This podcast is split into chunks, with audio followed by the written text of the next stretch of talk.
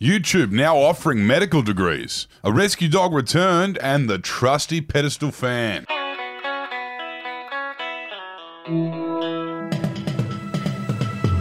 Hello and welcome to the Betoota Advocate's Daily News Bulletin. It's Monday, the 18th of January, the beginning of a new week up here in the Channel Country. My name's Wendell Hussey, and joining me in the Budgie Smuggler booth today is.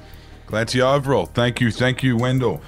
It's a lovely day up here, and we'll get rolling with our first story for the week. It's about YouTube beginning to offer medical degrees to domestic vaccine researchers. Yes, an exciting new innovation this is. The home based vaccine research industry has been given a shot in the arm this week, pardon the pun, with news that YouTube will begin offering medical degrees to researchers whose research mainly consists of reposting and commenting on videos posted on YouTube and Facebook. Might have to look into this one myself so I don't have to keep giving money to my doctor for changing the batteries in my insulin pump every fortnight. Might be able to save a little bit of coin there.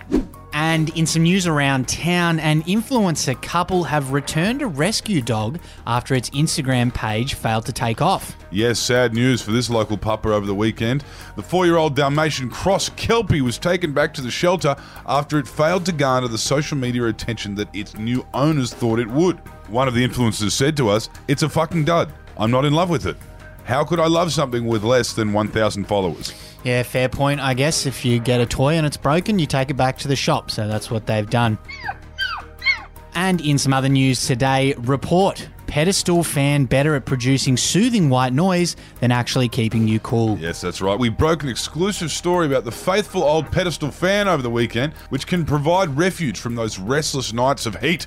Not by cooling you down, but by providing a muffled and ethereal whisper that will whisk you away to a dreamland where you are well off enough to afford ducted aircon. Even if you have to have one leg hanging out over the bed. Now, our quote of the day today comes from Chef Pete Evans, who posted a photo of a logo with the title Great Australia Party and the caption The only thing necessary for the triumph over evil is for good men to do nothing. Stay tuned for an announcement this week. A tilt of politics from Pete Evans, it looks like, Clancy. What do you reckon? Yeah, looks like it. Fuck, he is a moron, isn't he?